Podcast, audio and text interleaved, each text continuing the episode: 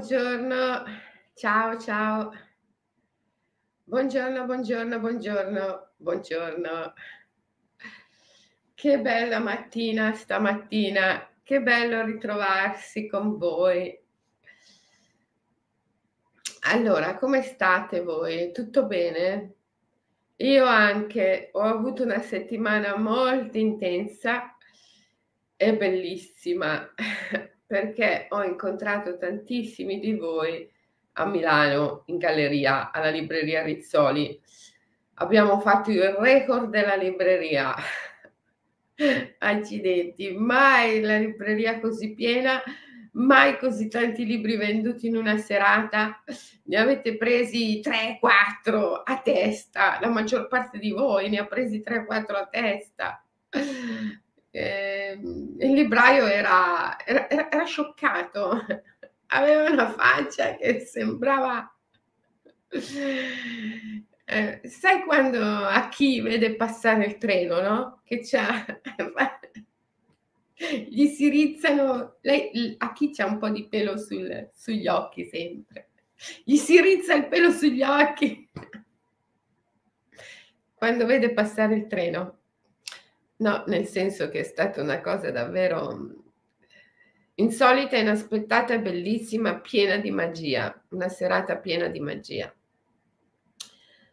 Perciò grazie, grazie a tutti voi, a quelli che sono venuti, anche a quelli che non sono venuti, che comunque si sentivano presenti con noi. È, è davvero qualcosa di meraviglioso.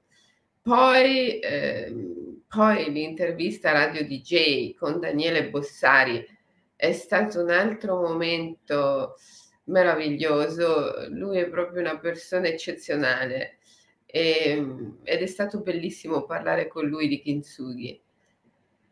Potete riascoltarla eh, sul palinsesto di Radio DJ, la diretta del primo aprile delle 18, il boss del weekend, sabato, la diretta di sabato.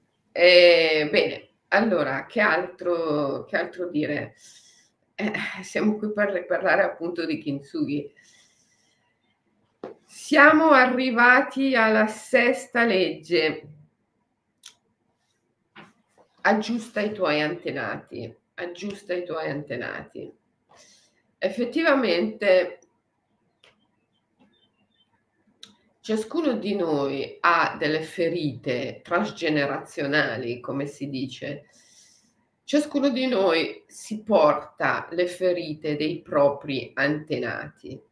E la questione delicata qui è che il più delle volte non ci si fa caso, non lo si sa nemmeno di portarsi appresso delle ferite degli antenati, perché le nostre è più facile conoscerle, ce le ricordiamo, ma quelle della genia, quelle della stirpe, eh, eh, magari non le conosciamo nemmeno, per il semplice fatto che neanche certi eventi sono stati tramandati, anzi, addirittura sono stati nascosti, sepolti, sotterrati.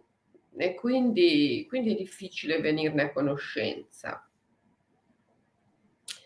Il più delle volte è necessario fare dei veri e propri rituali di evocazione, cosa che noi facciamo nei nostri ritiri, seminari. Adesso il prossimo, ve lo dico già perché tanto poi me lo chiedete, è all'isola d'Elba. L'isola d'Elba il 14, eh, il 14 aprile per eh, 5 giorni, mi sembra, 4-5 giorni consecutivi, un ritiro molto intenso, molto importante, in cui lavoreremo sul curare le ferite degli antenati, guarire le ferite della genia con la polvere d'oro e su tanti altri argomenti. Ci sarò io, ci sarà Morgan, ci sarà Michelangelo, ci sarà Dasha, tutti vi assisteremo e eh, ci sarà una cucina eh, macrobiotica molto eh, importante curativa e disintossicante, perciò anche giorni in cui, in cui disintossicare il corpo, in cui occuparsi di sé. questo è il prossimo appuntamento in cui evocheremo gli antenati. Evocare gli antenati poi alla fine che cosa vuol dire? Vuol dire risvegliare memorie molto profonde dalla nostra stessa psiche, effettivamente. Effettivamente gli antenati non sono da vedere come individui esistiti prima di noi. Primo perché l'individuo è un una costruzione mentale. Nessun uomo è qualcuno, ma un solo uomo libero è tutti gli uomini.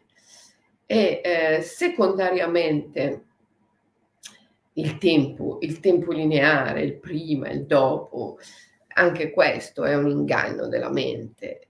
Come diceva Borges, il grande Louis Borges, tutto accade adesso, tutto accade proprio adesso tutto accade nell'attimo presente, solo che la mente non può afferrare l'attimo presente, perché è molto più vasto della mente. E quindi la mente filtra l'attimo presente a poco a poco, poco, poco, poco, poco. E così crea la sensazione del tempo. Crea la sensazione del tempo creando la sensazione del tempo poi crea anche la sensazione dell'oggettività delle cose, vero? Eh, oggi, in questi giorni, c'è qualcuno di voi che insiste su questa dicotomia, differenza tra natura e cultura. Ah, ma la natura è quella lì che vedo fuori, la cultura è quella che produco con il cervello la tecnologia, la scienza, la cultura la produco col cervello, la natura invece è quella lì che c'è fuori, oppure il corpo. C'è qualcuno che continua a insistere con questa mentalità, che poi è una mentalità cartesiana, newtoniana, no? eh, che separa la res cogitans dalla res extensa Ecco, a me piacerebbe tanto, ma proprio tanto, che gli immaginalisti riuscissero a fare questo salto eh, che superi questa mentalità cartesiana, questo benedetto Descartes che ha influenzato pesantemente tutto il nostro modo di vedere con questa separazione tra la res cogitans e la res extensa. Ecco, superare questa separazione mm, sicuramente ci aiuterebbe tanto, ci aiuta tanto, perché tanti di voi la stanno superando o l'hanno superata. Certo, è un cambiamento molto importante di paradigma, di modo di vedere, comprendere che esterno e interno sono solo parametri mentali, quindi non esiste una natura esterna eh, e una, un cervello interno che produce eh, la tecnologia o la scienza e poi una natura esterna. Cioè sono parametri mentali superare queste divisioni, queste separazioni, insomma, è veramente fare un grande passo in avanti e sento che moltissimi di voi stanno facendo, alcuni proprio hanno già fatto integralmente questo, questo salto. È lo stesso salto che si dovrebbe fare quando si considerano gli antenati, cioè, non, è che se, non è che è gente esistita prima di noi. Cioè, io dico sempre, tu dovresti poter vedere le cose simultaneamente con gli occhi del vivente e con gli occhi del morente. Ora, eh, il vivente magari può anche essere vittima della mente, che crede nel tempo lineare, anzi lo costruisce, eh, costruisce l'illusione del tempo lineare, il prima, il dopo, l'illusione dell'individualità, quindi questa illusione di essere qualcuno distinto e separato dagli altri. Questa è la mente. Eh, ma il morente, il morente vede con tutti altri occhi.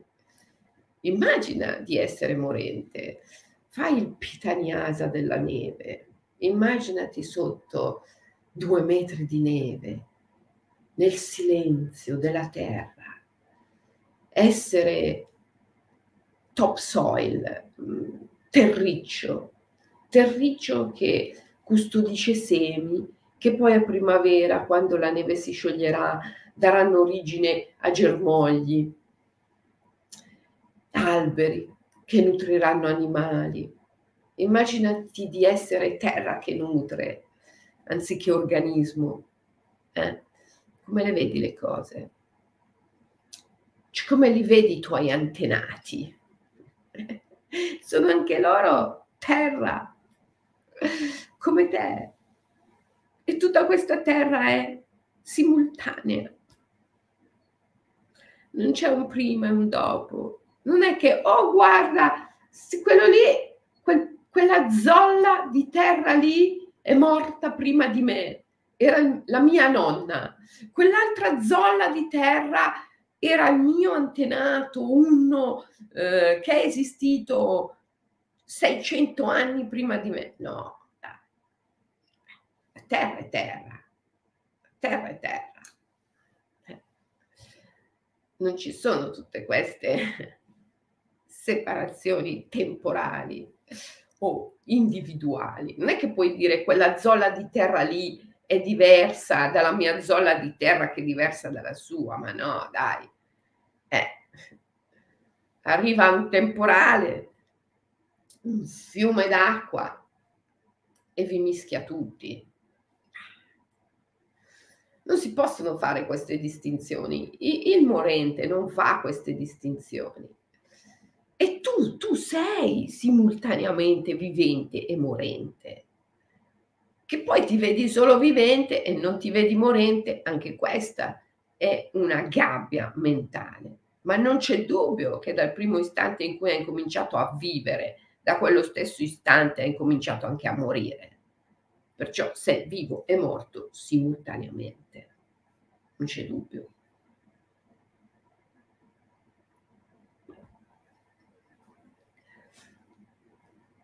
E allora ogni tanto magari provare a guardare le cose anche con gli occhi del morente e non solo con quelle del vivente. I tuoi antenati sono qui con te, sono la terra del tuo giardino, E se c'è una ferita, se c'è una ferita a livello dei tuoi antenati, c'è una ferita dentro di te, va riparata con loro della consapevolezza. Sai, le ferite a volte sono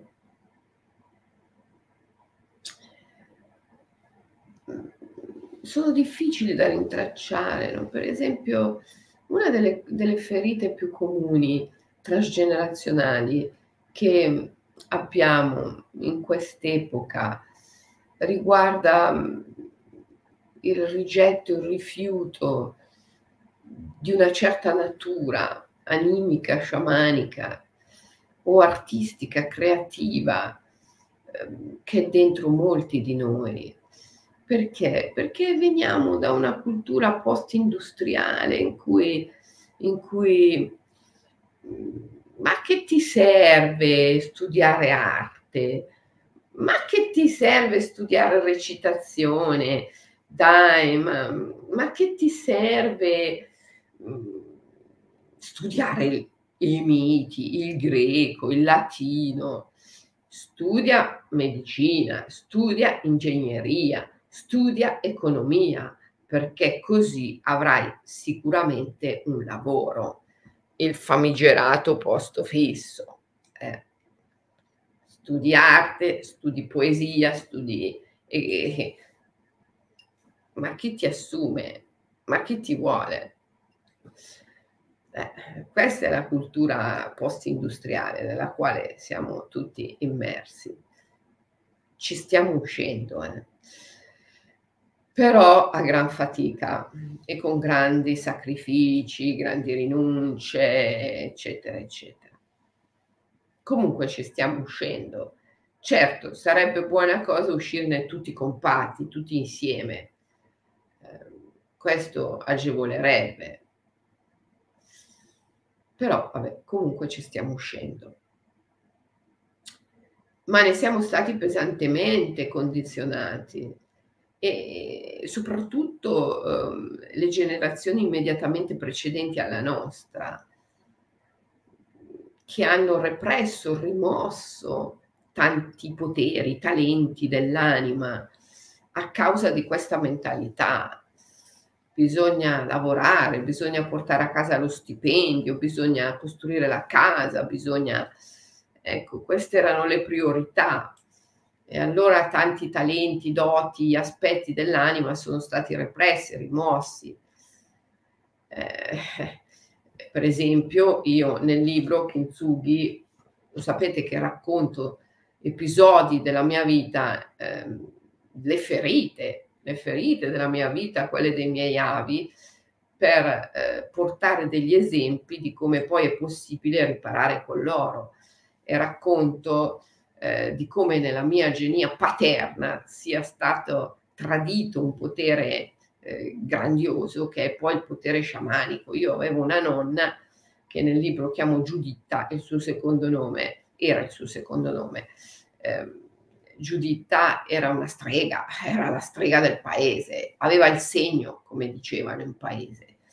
E, e un giorno sono andata dalle mie zie che vivevano ancora nella casa dove avevano vissuto con lei, la loro casa d'infanzia, e per cui ho visto l'angolo dove la nonna eh, aveva guarito i vermi ad un bambino, aveva risolto problemi di deambulazione di una, di una donna, aveva eh, reso fertile una donna che non riusciva ad avere figli, insomma aveva fatto le sue magie eh, a fin di bene per aiutare gli altri avevo visto le scale dove si racconta ancora oggi che la nonna era riuscita a far cadere, a far ruzzolare giù per le scale i ladri, eh, semplicemente cantando una cantilena. Lei che era così minuta, piccolina, questi ladri, ragazzoni giovani che erano ruzzolati giù per le scale solo perché lei aveva cantato questa cantilena, no? cioè, un episodio che tutto, figuriamoci,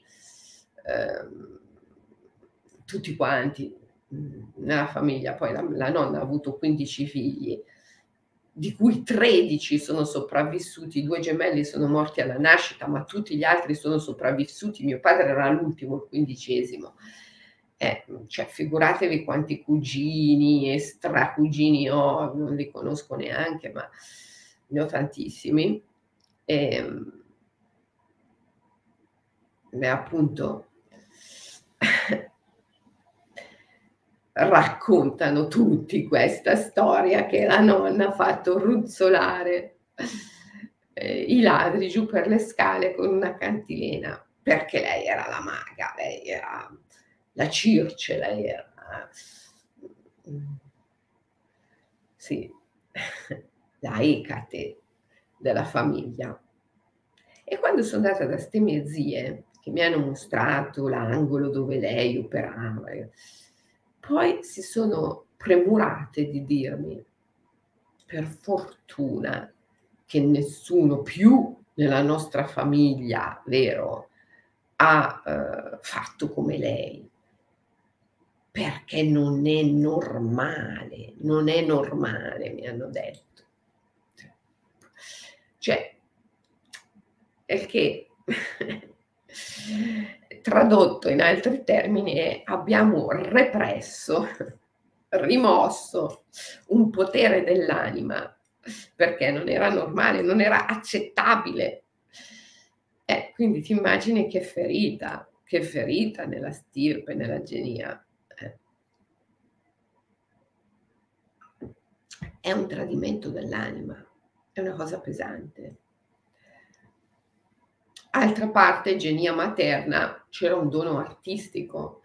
Eh, mio nonno era un artista che non ha potuto fare l'artista perché, perché è scoppiata la prima guerra mondiale, andato, ha dovuto andare a difendere il fronte. Mia mamma era un'artista, voleva fare l'artista, si doveva laureare, ma a un certo punto non ha potuto andare all'università perché ci andava in bicicletta e a un certo punto è scoppiata la guerra, un'altra, la seconda, Mio nonno la prima, mia mamma la seconda. E, e non ha più potuto andarci perché andare in bicicletta sotto i bombardamenti non era proprio il massimo della vita. Eh, e quindi anche lei non ha potuto eh, sviluppare questo talento artistico, creativo, che era nella famiglia. E anche lì una ferita pesantissima. Ma le ferite possono essere operate anche in altri modi. Ecco la storia di Teomoe nel libro Kintsugi, te lo spiego. Uso anche non solo la mia storia, ma anche la storia di Tomoe come esempio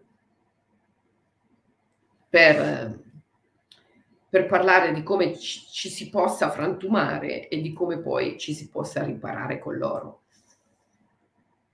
La nostra, la nostra Tomoe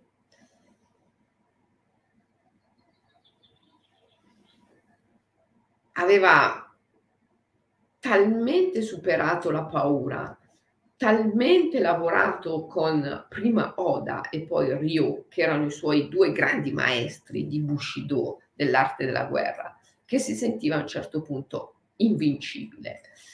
Ma Ryo, il suo maestro, le ha detto, guarda che sentirsi invincibili e non esserlo, e non esserlo, è il modo più facile per venire uccisi. Tu hai ancora delle ferite importanti da cui perdi energia.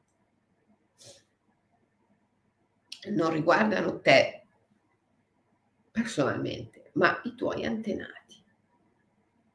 Devi riparare le ferite degli antenati per essere davvero invincibile e così la seppellisce.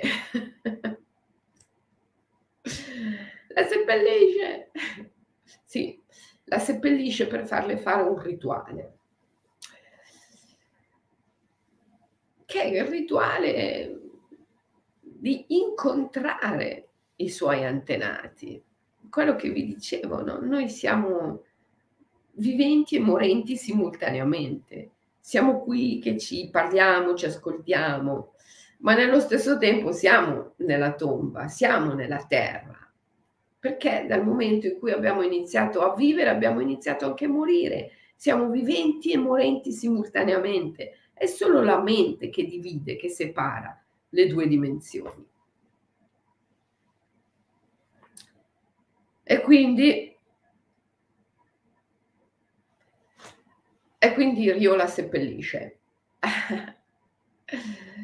la seppellisce e poi se ne sta lì con la pala in mano ad aspettare che lei esca dalla tomba.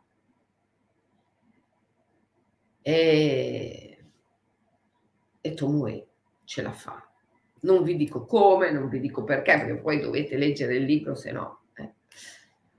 E, e dopo però sviene, dallo sforzo, dopo lo sforzo tremendo, sviene. E in questa sorta di coma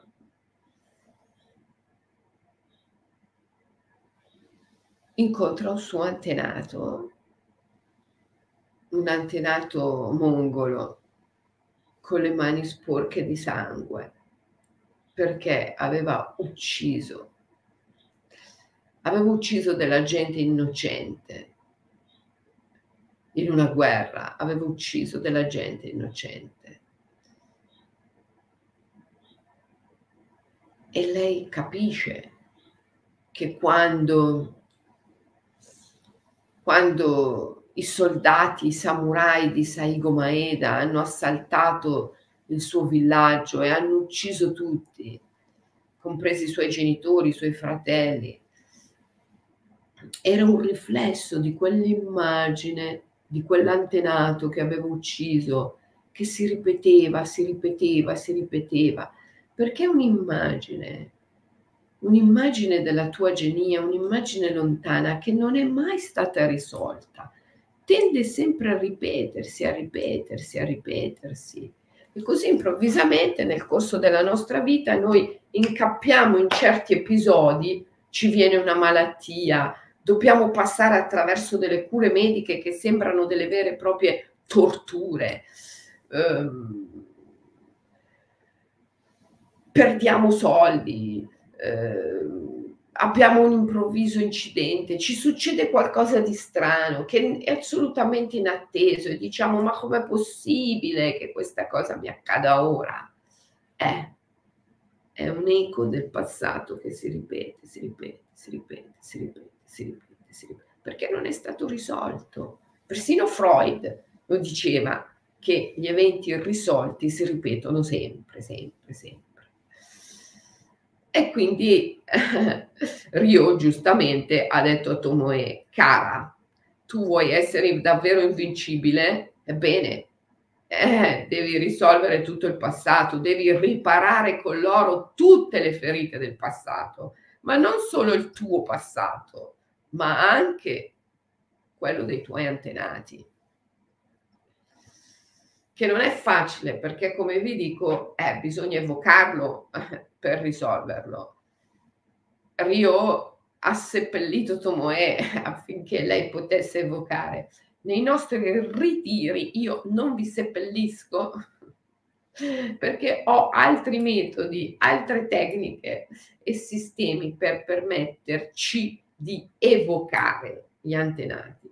Però sicuramente facciamo questo, facciamo un processo di evocazione che poi è un processo di consapevolizzazione, è semplicemente un processo di andare al di là della gabbia mentale, perché poi quella che crea il, il tempo lineare, il senso del tempo lineare è la mente. Se tu vai oltre la mente, vivi nella simultaneità dell'attimo presente. E quindi ehm, Tomoe evoca questo antenato, finalmente pacifica tutte le anime perturbate di coloro che erano stati uccisi e pacifica l'anima stessa di questo antenato assassino e in questo modo riesce a riparare con loro il suo passato e veramente a questo punto diventa invincibile. E, ehm, e questo è quello che dobbiamo fare noi fondamentalmente. Io nel libro poi quando parlo del kintsugi in azione, parlo dell'Ibi kintsugi. L'Ibi kintsugi è quando non solo l'oggetto si rompe, ma eh, un pezzo o addirittura tanti pezzi saltano via. Perciò l'oggetto non solo va riparato, ma anche i pezzi che sono saltati via vanno ricostruiti e se l'oggetto è riparato con l'oro, questi pezzi vengono ricostruiti con l'oro. Se l'oggetto è stato riparato con l'argento, questi pezzi vengono ricostruiti con l'argento, perché il kintsugi si può fare sia con l'oro sia con l'argento. E ehm, a volte in effetti si vedono delle opere artistiche bellissime di kintsugi in, nelle quali che sembrano tutte fatte d'argento, anzi sono tutte d'argento o tutte d'oro, e c'è un piccolissimo pezzo dentro che non è né argento né oro e sembra un intarsio, magari di ceramica. Ma non è un intarsio di ceramica. In effetti quel pezzettino lì è l'oggetto e tutto l'oro o tutto l'argento che ci sta intorno è la riparazione. Semplicemente eh, questo oggetto che si è rotto eh, ha perso la maggioranza dei suoi pezzi e quindi tutti i pezzi rotti sono stati ricostruiti con l'oro o con l'argento. Ecco, questo Ibi Kintsugi è proprio la riparazione che riguarda i nostri antenati. Sì. Riguarda i nostri antenati, perché molte cose si sono perse, molte cose sono saltate via, molti ricordi sono andati e li dobbiamo ricostruire con la polvere d'oro o d'argento della consapevolezza. E questo lo facciamo, lo facciamo nei nostri ritiri. Perché? Perché se un pezzo è saltato via completamente, se una storia che riguarda un antenato, un'antenata è andata completamente rimossa, perché non si deve dire, non si deve raccontare, quindi se la sono portati nella tomba, noi possiamo comunque ricostruirla perché l'evento non pacificato si presenta, si presenta nei nostri sogni onirici, si presenta nelle immagini più impressionanti della nostra vita. E allora, osservando le immagini dei sogni e le immagini più impressionanti della nostra infanzia, adolescenza, ma anche della nostra età adulta, con un occhio poetico, dalla prospettiva della mente poetica, noi riusciamo a ricostruire ciò che è saltato via. Certo che ci riusciamo, partendo dalle immagini cosiddette riflesse. Le immagini riflesse sono immagini della vita attuale in cui l'evento che è stato dimenticato si riflette. Eh, per esempio, Tomoe ha riconosciuto gli omicidi compiuti dal suo antenato nel negli omicidi perpetuati da Saigo Maeda, che aveva ucciso, sterminato praticamente tutti gli altri membri del suo villaggio, compresa la sua stessa famiglia. Quindi Tomoe ha riconosciuto in un episodio tremendo che era accaduto nella sua vita un altro episodio tremendo che era accaduto molte generazioni prima a causa di un suo antenato e che siccome non era mai stato risolto si ripeteva. Ma questo è possibile, certo, ma bisogna osservare le immagini, cioè gli eventi, con la mente poetica, con uno sguardo poetico. Questo è quello che facciamo nei nostri ritiri. Primo, io do delle iniziazioni importanti attraverso le quali i partecipanti spostano la coscienza dalla mente ordinaria alla mente poetica. E in questo stato ampliato di coscienza, nella mente poetica, poi riusciamo a evocare il passato attraverso le immagini del presente e a operare la riparazione con l'oro della consapevolezza. Questo facciamo.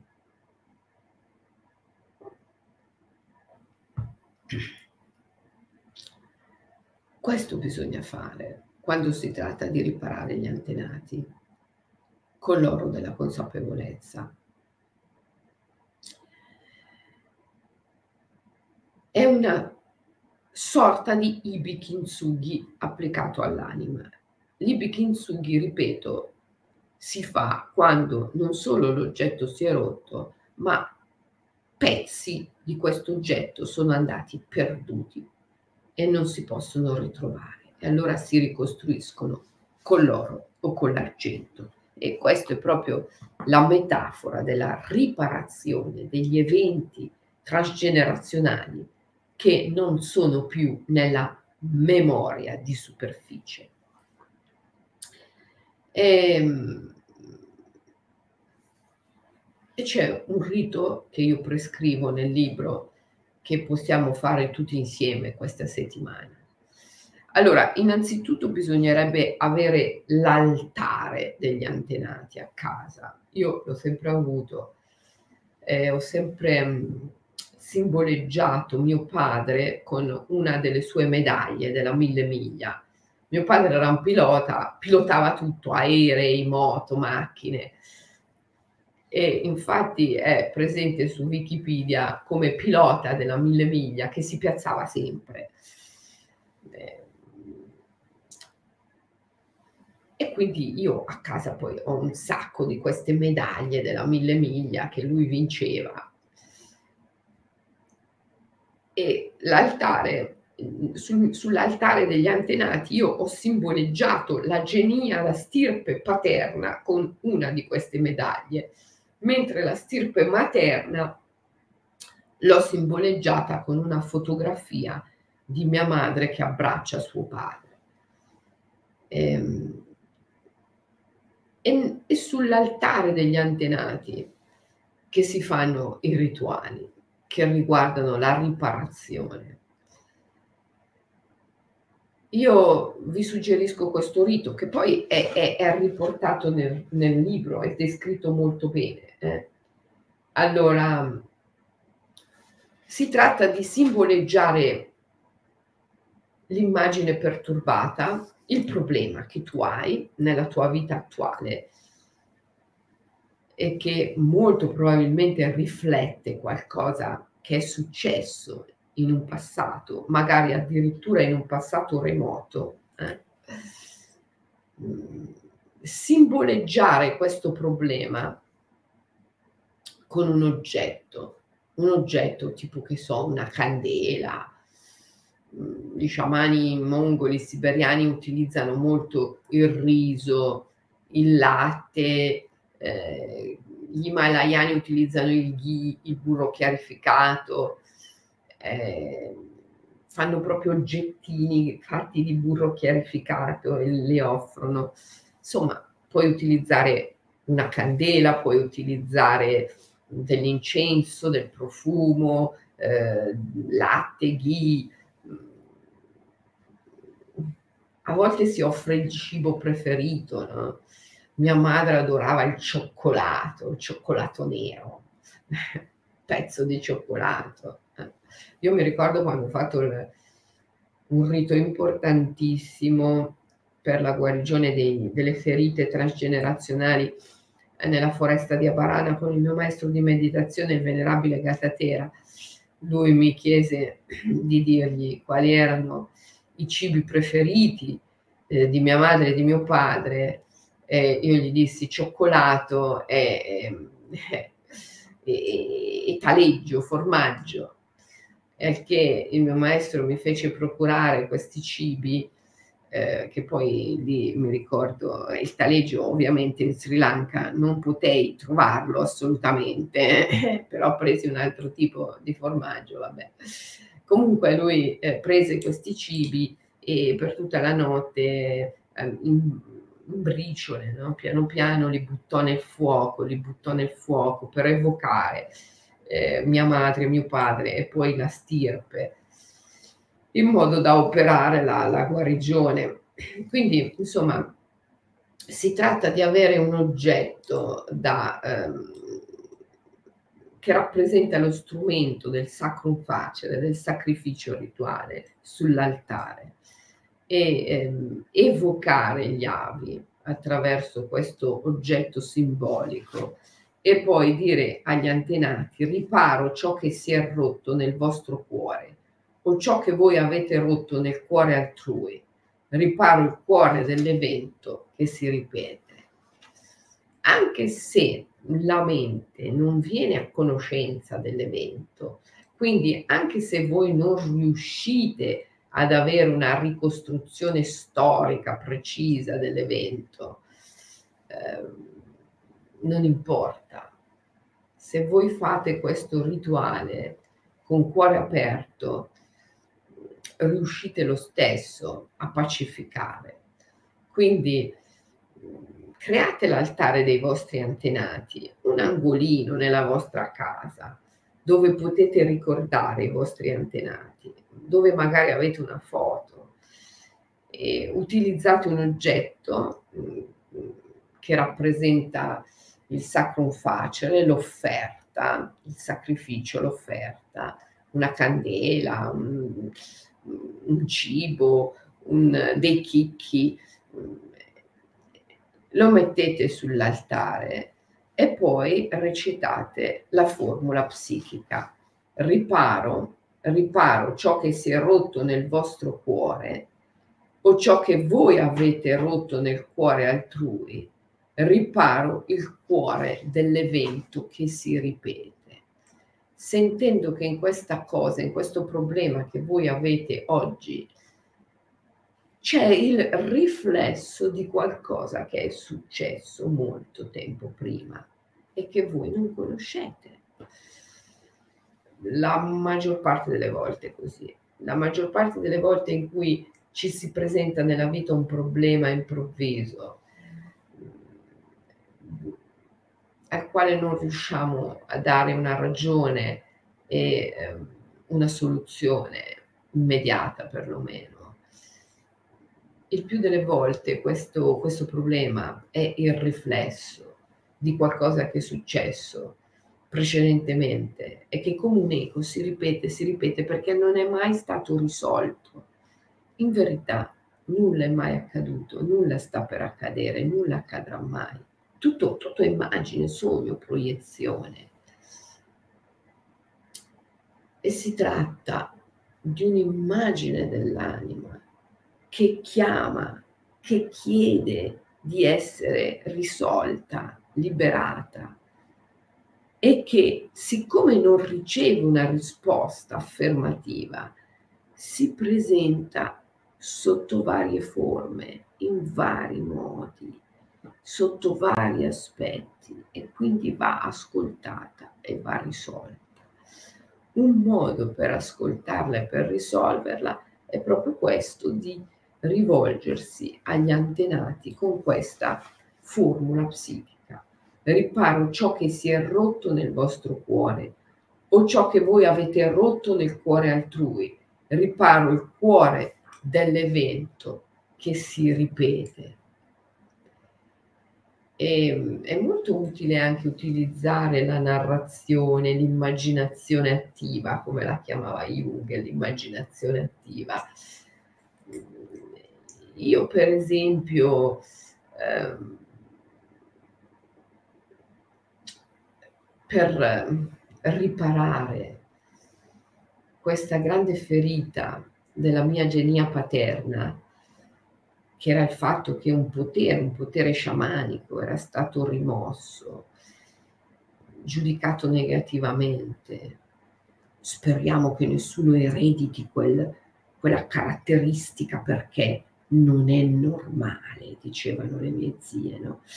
Ecco, per riparare a questo grande affronto, a questo grande tradimento perpetuato nei confronti dell'anima dalla mia genia paterna, io mi ero costruita tutta una narrazione della mia nonna sciamana, Giuditta, e, um, era il suo secondo nome. E um, mi ero figurata che lei fosse una grande guerriera mongola che correva a cavallo per le steppe, sconfiggeva ladri, sconfiggeva tutti. E, um, e me la sentivo no? dentro di me. Pensavo fosse una narrazione, tutta una narrazione che io mi ero costruita per cercare di, di curare la sua, la sua ferita. Ah, poi, poi ho scoperto che io probabilmente ho veramente antenati mongoli. Quando è nato mio figlio, perché aveva le tache della Mongol, questo ve l'ho già raccontato, no? aveva le macchie blu eh, sulla pelle, che, che vengono chiamate macchie della Mongolia. Sono macchie blu che i bambini neonati hanno e che poi spariscono intorno ai sei mesi, all'anno di vita. E, e, e, mia madre, che allora era ancora viva, mi disse, ma certo, ma anche tu quando sei nata avevi le macchie della Mongolia. Quindi ho scoperto molto dopo che io probabilmente antenati mongoli ce li ho avuti davvero. Ehm, e pensa un po', molti anni prima io mi ero creata tutta questa storia di questa antenata mongola, guerriera, per guarire le ferite della mia stirpe paterna. Quindi la narrazione, lo storytelling anche ci può aiutare molto a guarire le ferite del passato, partendo da delle immagini dure, forti del presente, immagini di problemi che abbiamo nella vita attuale, possiamo narrarci una storia lontana nel tempo, e la magia dello storytelling è che questa narrazione alla fine non è mai casuale. Il caso non esiste, esiste solo la nostra ignoranza delle ragioni per cui ci narriamo certe cose. Quella narrazione lì che andiamo a fare non è mai casuale e attraverso quella narrazione noi possiamo guarire le ferite addirittura di un passato remoto, remotissimo, che nemmeno, non solo non, non ricordiamo, ma qui nemmeno abbiamo la minima, il minimo sentore ormai.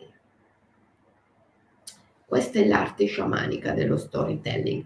Gli sciamani curano proprio così, suonando il tamburo e narrando storie mitologiche. E anche questo eh, io faccio con voi nei nostri ritiri.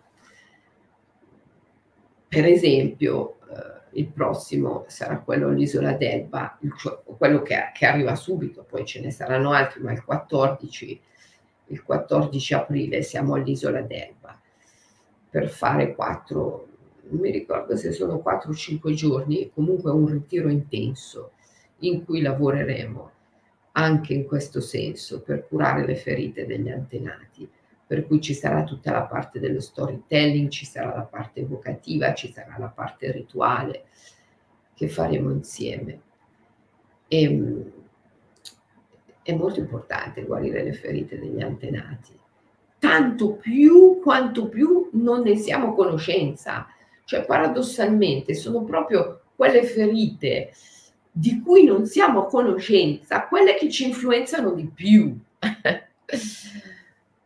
e quindi sono quelle che vanno risanate, ma non le puoi risanare con la mente ordinaria, perché la mente ordinaria può agire, agire, insomma, può maneggiare solo quello che conosce. E se queste cose non le conosci più, si sono perse, come fai? se si sono perse nella memoria della mente. Devi, devi ricorrere all'anima e questo puoi farlo solo attraverso la mente poetica, attraverso lo storytelling, attraverso il rituale evocativo, ma curare le ferite degli antenati è importantissimo. Nel libro poi descrivo anche la meditazione della forma e eh, il pitanyasa della, della lama di spada, che è bellissimo perché si fonda su questa su questo mantra, Kikentai, Kikentai, lo spirito, il corpo e la spada sono la stessa cosa, Kikentai. Eh, bellissimo il Pitaniasa della lama di spada. E quindi ti invito a leggere il libro, a praticare il Pitaniasa e a praticare anche la meditazione della forma, ma ti invito anche a fare insieme a me, insieme a tutti noi, nella settimana che abbiamo davanti, fino a lunedì prossimo, questa meditazione. Crea l'altare dei tuoi antenati se già non ce l'hai, un piccolo angolo nella tua casa dove puoi ricordare evocare la, la tua stirpe, che simboleggi magari anche solo con una fotografia o con un oggetto che è appartenuto a tua madre o a tuo padre o a tuo nonno o a tua nonna Dopodiché metti l'offerta votiva sul, sull'altare, può essere una candela, può essere dei chicchi di riso, può essere un frutto, un oggetto che rappresenta l'offerta e eh, ogni tanto ti ricordi di ripetere davanti al tuo altare la formula psichica. Riparo ciò che si è rotto nel vostro cuore o ciò che voi avete rotto nel cuore altrui riparo il cuore dell'evento che si ripete. La frattura può essere stata nel cuore dell'antenato o può essere stato l'antenato ad averla prodotta. Per esempio nel caso di mia nonna Giuditta eh, o nel caso di mia madre e, e, di mio nonno materno è stata prodotta nel loro cuore perché mia madre e mio nonno non hanno potuto sviluppare questo questa capacità artistica, questa vocazione artistica che avevano, quindi la ferita è nel loro cuore, mentre nell'antenato di Tomoe la, la ferita mh, è, è, negli altri, perché questo era un assassino, ha ucciso persone innocenti e, e, e quindi ha prodotto la ferita nel cuore altrui. Perciò la formula psichica dice riparo ciò che si è rotto nel vostro cuore o ciò che voi avete rotto nel cuore altrui. Riparo il cuore dell'evento che si ripete. Ok, questa formula psichica la trovate nel libro, per sicurezza ve la ripeto ancora una volta. Riparo ciò che si è rotto nel vostro cuore o ciò che voi avete rotto nel cuore altrui riparo il cuore dell'evento che si ripete. Sono sicura che questo rituale, anche se la vostra mente non lo comprende, vi aiuterà molto a risolvere quell'eventuale problema attuale in cui voi vi trovate. Perché se questo problema è il riflesso, è l'eco di un evento che è accaduto molte generazioni prima di voi, eh, finché non riparate la ferita del passato. Potete fare di tutto per risolvere il problema attuale, ma non lo risolverete, oppure lo risolverete solo temporaneamente, poi si ripeterà e si ripeterà e si ripeterà, perché fin tanto che non viene risolto alle sue origini, l'evento si ripete sempre. Bisogna riconoscerlo nella sua vera natura, essenza, e ripararlo nella sua dimensione universale. È sempre poi una dimensione mitica, mitologica, atemporale e non nella sua dimensione individuale, perché se no si ripete. Ok ragazzi, allora eh, vi invito ad approfondire leggendo il libro, vi invito a partecipare anche se volete venire all'isola d'Elba scrivete subito alle Dragons perché ehm, almeno mi sembra che c'è ancora posto.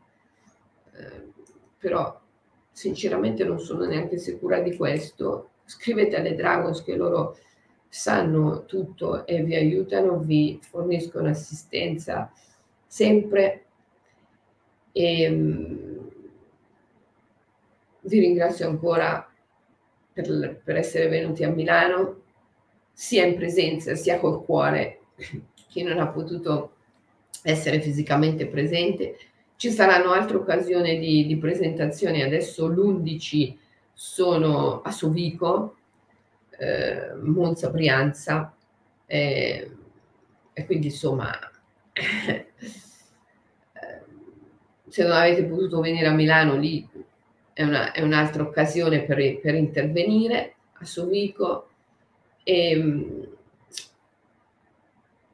e poi che altro vi devo dire? Praticate, praticate, praticate, praticate, perché eh, il cammino spirituale è un cammino empirico. Bisogna, bisogna praticare, ok?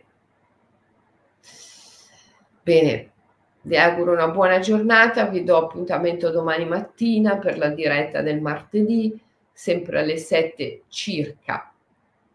Intanto incominciate a praticare. Ciao, a domani.